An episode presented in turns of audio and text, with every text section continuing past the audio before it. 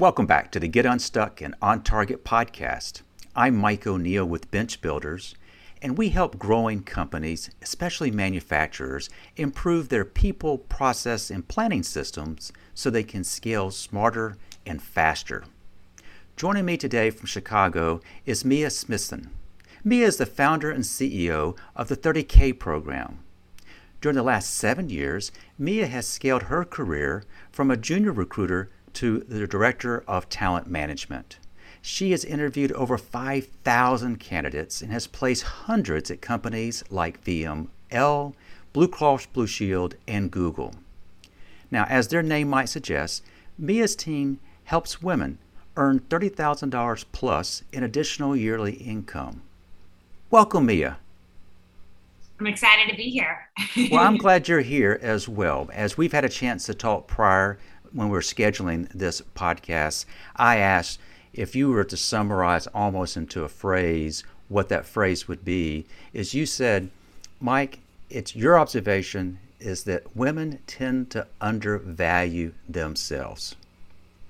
Can you elaborate on that? Yeah, definitely. So, one of the biggest themes that I've noticed is that a man and a woman will be interviewing for the same role and they'll comparable experience. And the man will ask for, say, 140K. And the woman will ask for, say, 120K. And then immediately she'll pull back that number and she'll say, No, I'd be okay with going lower.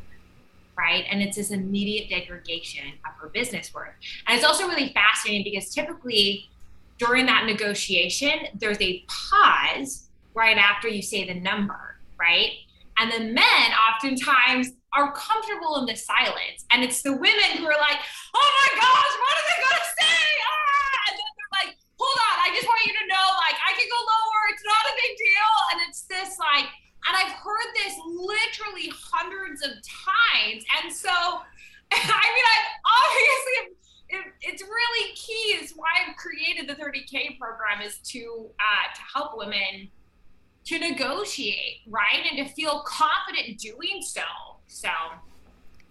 Now, as you know, we're recording both audio and video. And so, the very beginning, when you start talking, you were talking so soft. And I wanted to kind of turn up your volume. And then all of a sudden, you got so animated. But you got animated because this is something that speaks to you. This has kind of become a passion. It's such a passion that you've actually have started a business to help women address this issue. I didn't tell you this up front, but can I tell you one reason why I was most interested in speaking with you? Please do. You know, when I see the 30K program, it doesn't take much thought to understand, oh, okay, she helps women kind of get what they're worth. And that is part of what you do. And my understanding is that your program not only helps women get a higher paying job, but you also have a track for women who want to start their own business. And that particularly caught my attention, and that is how do you go about starting and scaling a profitable business if you're a woman? And the third track that you offer, if I understand this correctly, is what about people perhaps like yourself who has a very successful corporate role, but you also have an additional business? And that way you help train women on how to do both. I think you call it for one who, who wants it all. Get the raise and start and scale a profitable business. Do I understand your offerings correctly? Yes, exactly. Yeah. So what is really fascinating is that, you know, we all have these core skills and strengths that oftentimes remain hidden unless you take proactive steps to really share them with the world. And so with our track, like the one who wants it all, right? They want the promotion and they also want to start a business. That is really that opportunity where we essentially take those key skills that they've developed and we work with them um, to develop a business around it. So we do both one-on-one as well as group coaching within the program. So you actually have that coach um, to really deep dive in and figure out like what are the types of businesses that that would work for you. And I will say that like there are some businesses that year one are really hard to be profitable, right? So if you wanted to start like a CPG business or consumer packaged goods business, there's inventory costs, there's a lot up front, right? And so one of the steps that we take with our women is really vetting out I mean, do you want this to be profitable in year one, which is really what we focus on? Um, and if so, what are the types of businesses that will allow you to do that? Right? Because it isn't every business. Um, so that is just something to be cognizant of. So, why don't we kind of break down our conversation into two main tracks? Let's start with the traditional corporate track, and that is um, a, a, woman um, who wants to earn what she is worth and or get promoted and get paid what she's worth. And in terms of kind of how you and your team helps them can you kind of walk us through what does that process look like? Yeah definitely. So the first step is where the person really does architect kind of what that career vision is what they want to get promoted into um, and one thing that is interesting is that there are actually some women who don't necessarily even want to get promoted directly to like that next role within, say, the career track that they're naturally in within their company, but there could be a role elsewhere in the company that could actually be a really great potential fit. Um, and where there are those transferable skills where they could still get, you know, a pay raise and additional responsibilities through utilizing the skills that they've already developed. So we really try not to have like a linear focus where it's like, well, if you're a mid-level sales rep, we'll help you to get to a senior level sales rep, right? Like that's obviously one option, but there's more more to that, right? So the first step is like the fun, kind of the architect, the visionary phase where you really get to iron it out. And then after that, we get very granular with the actual um, you know, if it is purely a promotion, than it is really tying in your um, your manager from the get go, like about a year in advance, and like architecting what are the core metrics that you will achieve in order to um, like get a promotion per se, um, and then um, you know taking the the corresponding steps that you guys have outlined in order to to make that happen. Now, you've just pointed out something that I failed to mention up front, and that is this approach is a very specific it's a method it's a method that has been fine-tuned over time but it takes time and you kind of break down if i understand correctly this process. You use the word quarterly but in quarterly uh, chunks here are the things that your team works with your clients on to achieve a certain outcome. And I'm so glad you pointed out something, and that is when I describe a promotion, in my mind's eye, I was thinking more linearly, going straight up to the next next role. And that may very well be what, what she would want. But there could very well be a job that would really use her skill sets in some other capacity. And I think what I'm hearing you use the word architect. You help them develop kind of a roadmap on how to get to that point over time. May I ask, in your experience, what about that, that process early on presents the biggest challenges to women? It's a great question. So, I would say first is a lack of clarity in what they want right? Having the long term vision and then being able to break it up into the baby steps to actually make that a reality. And I would say the second part of it is a lack of belief in themselves, hmm. right? Because no one's really going to be confident in you unless you're confident in you. Yes. Like if you say if you say something and you don't have like that authority and you don't have that energy, no one's going to take you seriously. And so I'd say that that is the other element is where, you know, women are just kind of like almost like subservient. They're not aggressively actually pursuing what they want in their lives. And they're kind of like scared to do it. Right. And so that is one of the things that we definitely do uh, work with our women on is just building the confidence around, you know, who they are and really empowering them to, um, yeah, to be the best versions of themselves, especially within their careers. so. Yes. Now, my understanding is you use a combination of approaches there. You work, um, you, and your team work one on one with a client, you work with groups, and then my understanding is folks who go through your program um, have the opportunity to be part of a community of others. Can you tell us a little more about what does a community mean to to clients? And I hate to generalize with these comments about women in general, but why is community particularly important to women who want to earn what they feel that they're entitled to earn? Yeah. So it's that phrase, right? Your network is your net worth. And I do really think that that is true. And so the community aspect, I mean, we have like our active Facebook group, we have weekly group calls. And what's really cool about it is that you're actually in a group with all people who are in your path. So, say you want to, you're the one who wants it all, right? You want to start the business and then you also um, want to get promoted. It wouldn't really make sense for you to be in the same like the same group as someone who just wants to get a new job outside of their company, right? And so we do, it is super tailored. Um, and one really large benefit for um, especially those who do want to start a business is that oftentimes when you start a business, you have no reviews, right? Like nobody knows about you.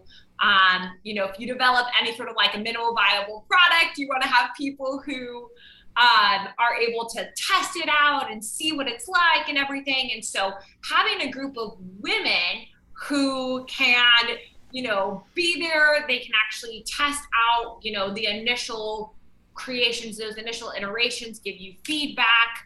Um, we it's interesting. We've had some women actually start coaching businesses, and they've done kind of like free coaching calls with women in the group just to kind of like gain practice, gain experience.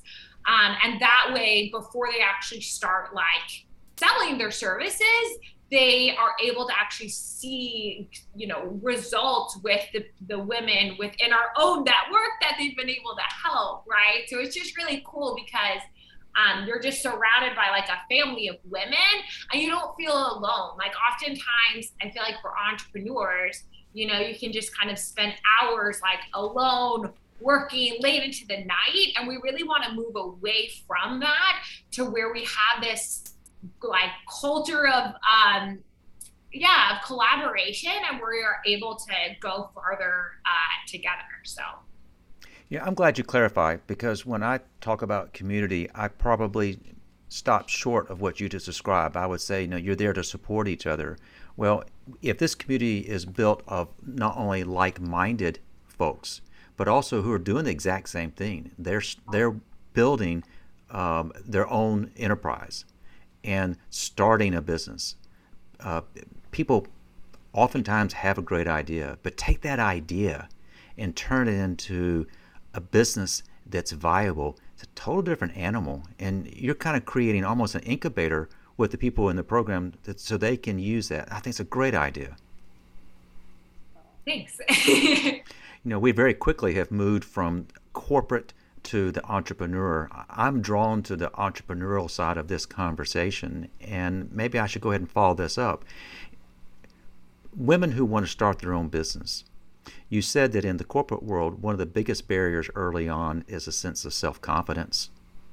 What about a a entrepreneurially minded woman, what are you finding, particularly early on the process, that they struggle with most?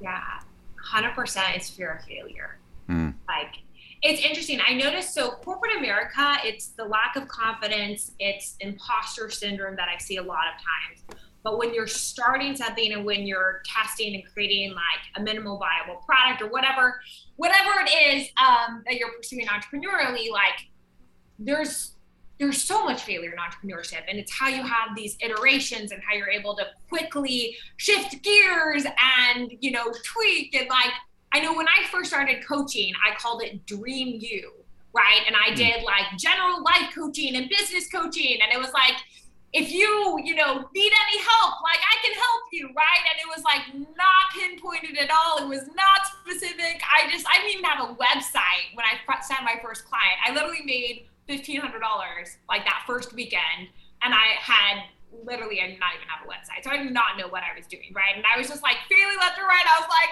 we're just we're just you know working through this. And so um, that's really like how we do support our women is knowing that failure is feedback, right? It's simply a data point, and you don't have to get emotionally involved in failure. And actually, the more quickly that you can notice failure and be like, oh, that's, you know, interesting. That didn't work. Why didn't it work? And how can we learn and how can we improve because of that? The more quickly you're able to just grow. It's really when you get stuck on it and when you start to tangle your personal with your business work that you run into issues, right?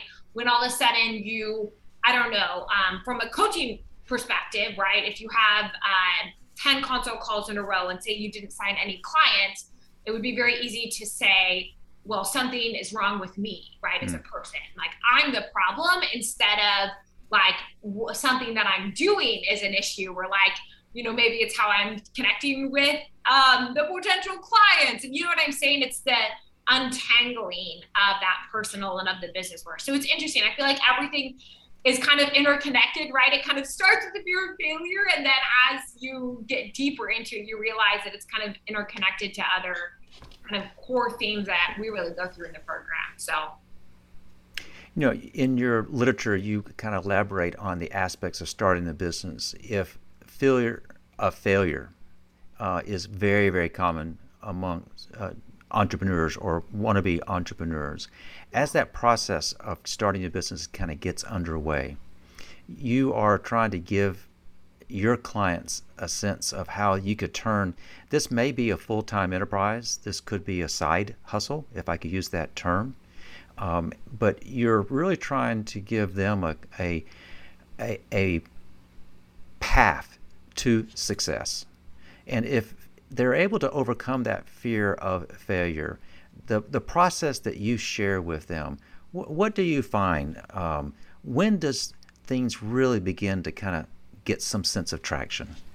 Yeah, so we actually, when a woman first starts our program, we mail them, call it the failure jar, which it sounds very weird on the surface, but it is literally like a glass mason jar and we send like a bag of coffee beans right? And it's like cute. It's very it's branded and everything and it's, it looks adorable. Um, but essentially every time they fail they put in a coffee bean and then they get to determine what a reward is when they hit certain levels right? So when they have like you know 25 fails then they go get a massage or something. Like you know what i'm saying? Like they have they basically positively reinforce failure so that it becomes less scary and actually becomes something that is desirable. Because the more that you're failing and quickly iterating the more that you're able to actually grow. And so i would say that that has been really a cornerstone.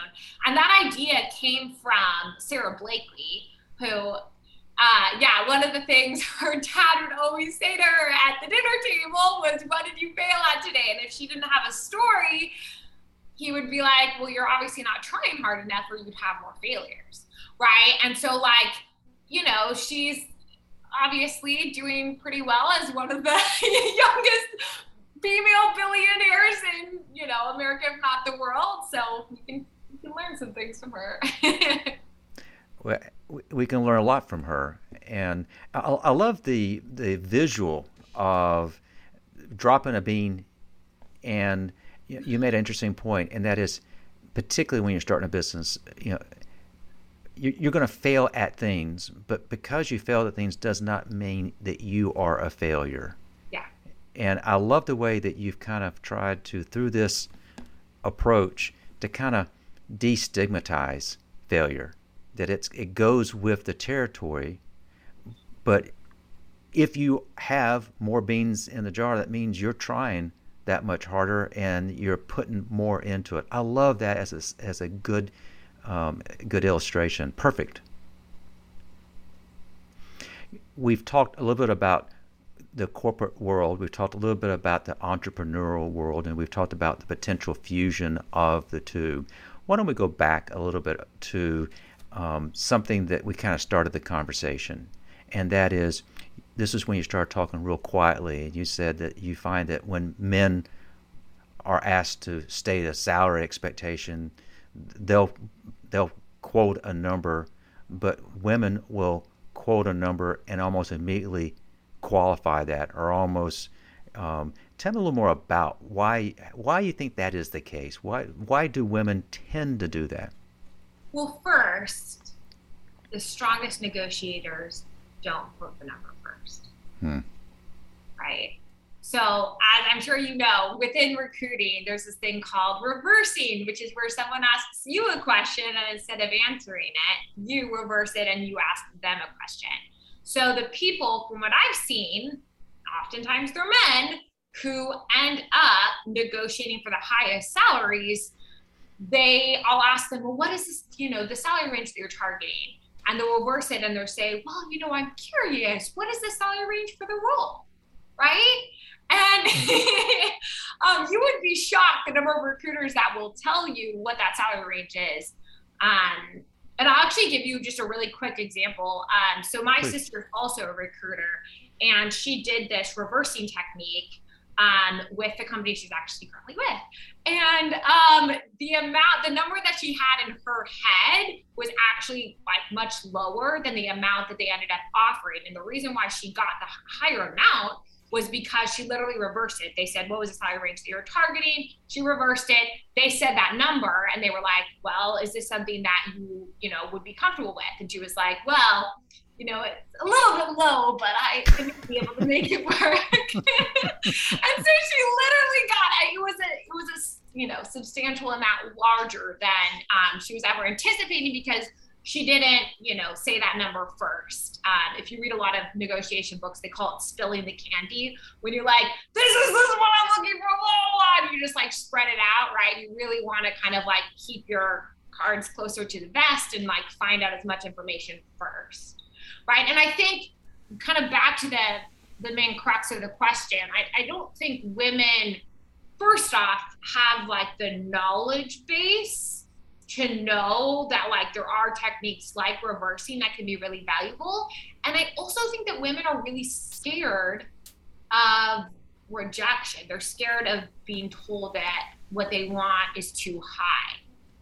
So I think that's part of it. And then also they're scared of the silence, right? So if there's any silence, after they say the number, all of a sudden they're like, oh my gosh, I don't know what's going to happen. So I'm just going to take back that number, right? And you have to be willing to just sit with it. And it's always that like awkward because you're like, I have no idea what the person will say. you just have to sit there. Um, but it's a skill, right? It's like anything. And the more that you do it, the more you become comfortable with it and the more success that you have. And I will say, like, we work with our women we don't just have them, you know, prepare for their negotiation with like job, I, don't know, like pretend negotiations with their friends. Like we actually have them negotiate for things within their life, right? So that by the time that they actually are, you know, negotiating for a raise um, or negotiating the salary of a new uh, role, they're very very confident. Like we'll literally there there's some of the things that we'll do like we'll ask them to like okay go to a starbucks and ask if you could have a free coffee hmm. right? And just negotiate see if you could right and like or you know the things that you don't normally negotiate for say you're like getting a massage or something and they always charge i don't know like uh, $70 for like a full hour going in there and saying you know I would love to get a massage, or even just calling and say, I'd love to get a massage. Um, I do know that there are, you know, like places that are offering more affordable massages. Is there something that we could work out? You know, I'd be comfortable with XYZ amount. And obviously that would need to be true. But, you know, if the massage place that you want to go to has the best reviews, you you would just be shocked at like the amount of money that is like sitting there available. And most people are just like too afraid to ask. And so I think it's just about developing that skill set um, through negotiating more in your daily life. And then it becomes like a game. Like, I love negotiating. I'm not kidding you. I find so much enjoyment out of it. And like I do think that you can create some amazing win-win situations within negotiating if you really are thinking like what is a solution that we can create that benefits, you know, the person on the other end as well as me, right? And also, as long as you're thinking through your BATNA, which is your best alternative to a negotiation agreement, right? um, which is essentially like your backup plan. You need to always have kind of a backup plan that is like really pretty great and developing that. So I know there's like a lot, a lot there, but. well, there is, but there's some recurring themes here. All right. Yeah. You've already shared your jar with the coffee beans and you said that sometimes you challenge them when those coffee beans get to a certain level then go reward yourself with a massage but no sooner are they about to reward themselves with massage, you're going to challenge them to go negotiate the price of that massage. So I love the, I think the term is recursiveness in all of that. It, it does fit together. Um, and through repetition, you are getting, uh, it, it's just a number of reps. And the more you do it, the more comfortable you may be, the more skilled you will be um, with it. You know, Mia, as you reflect on what you do and who you encounter. Can you share an example where perhaps you or a client got stuck? And what did it take to get unstuck? Yeah, that's a really great question. So, this is something that happened to a client. It was about a year ago, and by the time that this person came to me, they thought their situation was hopeless. They had hmm. applied to all of these companies and they weren't gaining any traction and they were thinking that something was wrong with them, which obviously, you know, was not true. Um, and so one of the things that we did was we like looked at this person's resume because they're really wanting to get, you know, a job that they were super passionate about and that they could earn that salary amount that they were targeting, right? And so what we did was we created, um, so we actually do this within the program. It's called the, the Dream 25. Um, and so you literally pick out 25 different companies and you know you start it with just a couple right so we'll start with like three and you look at these companies, make sure that um, you know the company itself has what you're desiring, right? From a culture perspective, maybe Glassdoor reviews, whatever's important to you. And then from a job perspective, you find that ideal job and you literally look at the job description and then you look at your resume and you go down line by line at the job description and you say, What have I done? Uh, that is on this job description. And then you make this synergy happen right? Where your resume is like this like beautification. Has a lot of the keywords from the actual um, job description. And i will say that there's a lot of companies that are really utilizing technology that'll scan a resume and pick out those keywords right? And so that is also a way that you can get to the top. Um, and so that's one of the things that we did um, with this woman, which was really, really effective. And so it was cool. Like the Dream 25, like we didn't have to get to the full, you know, 25 places she had to apply to. I think it was like right around number 10 that um, she landed that role. And it was because her resume was so, um, so tailored to the job description, had everything that she was looking for. And I will say that, like, what each person's kind of like stopgap is is different. Because like for her when she got in the door she was able to confidently handle um, the interview the negotiation. Like that part wasn't challenging for her. She just wasn't getting in the door. Mm. so like it's truly it, it like it's about i feel sometimes like a doctor my whole family's doctor so i also like think in medical terms because you're like constantly pinpointing like okay where is this person struggling? And it is so different right? But for her really just getting her resume looking fantastic and having it be really tailored to the role is just hugely valuable. You know that's a great example. Um, you know we named this podcast get unstuck and on target and i have been so surprised by the variety of stories i'm hearing from our guests here's what I like about what you just shared. is that this is a very capable person who, if if you could just get her beyond the sticking point, in this case, getting in to an organization that's a good fit for a position that would utilize her skills, that if you could help point her or point herself in the right direction, right company, right opportunity, she had the self confidence to take it from there. And just doing that, what could have required 25 only required 10, and she found what she's looking for. So I love that as an example. You know, Mia, you could have spoken on a huge variety of potential topics because of the role that you play and the company that you've founded. But as you kind of reflect on our conversation, what do you want the listeners to have as takeaways? Yeah, that's a great question. I would say reflect on what you really want in your life and create a strategic action plan of how you'll get there.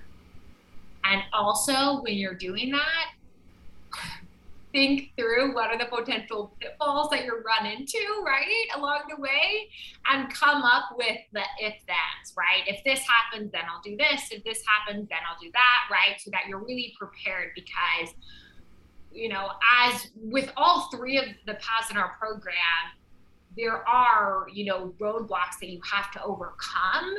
And the more that you are anticipating the potential roadblocks and actually planning ahead and saying, like, okay, you know, I know that like after this next step, there will be, you know, this step or maybe, you know, in the job interview example, you know, they'll send me, um, they'll send me like all the job offer information. Like, is it still okay for me to negotiate for more? Even if it didn't have everything I was targeting, like really thinking through like what are all of those potential obstacles and solving them in, in advance, I've just found to work like really, really well. And then it also gives you more confidence because you know that there are going to be problems. And you also know that you are confident and you are capable and you're prepared in overcoming those problems. Mia, you're clearly very knowledgeable on this topic you also very clearly have a passion for this topic, and I'm confident there's folks listening now who want to learn more. What's the best way for them to reach out to you? Yeah, so go to the 30kprogram.com, and we do have a salary negotiation ebook that walks you through how to negotiate for a raise or if you're getting a new job, how to negotiate for that salary amount. And everything's listed out on there. Like we spent a lot of time on it. So enjoy. And it's also really aesthetically appealing. We had a designer like work on it. Gorgeous. So I love this. It's not only good stuff, it looks good too. I mean, right? Otherwise, like, who wants to look at something that looks disgusting? Not me, right? Yeah. Mia, this has been a lot of fun. Thank you so much. Yeah, thank you. It's been a delight. I also want to thank our listeners for joining us today. We upload the latest episode every Thursday to all the major platforms, including Apple and Spotify. So if you've enjoyed this episode with Mia, please subscribe. Are you trying to grow your business and you want to make sure you've got the right people, processes, and planning systems in place to grow smoothly? If yes, let's talk. Head over to unstuck.show and schedule a quick non sales call with me. We'll talk about your growth goals and I'll offer you some practical, actionable advice to help you grow your business. So I want to thank you for joining us, and I hope you have picked up on some tips from Mia that will help you get unstuck and on target. Until next time.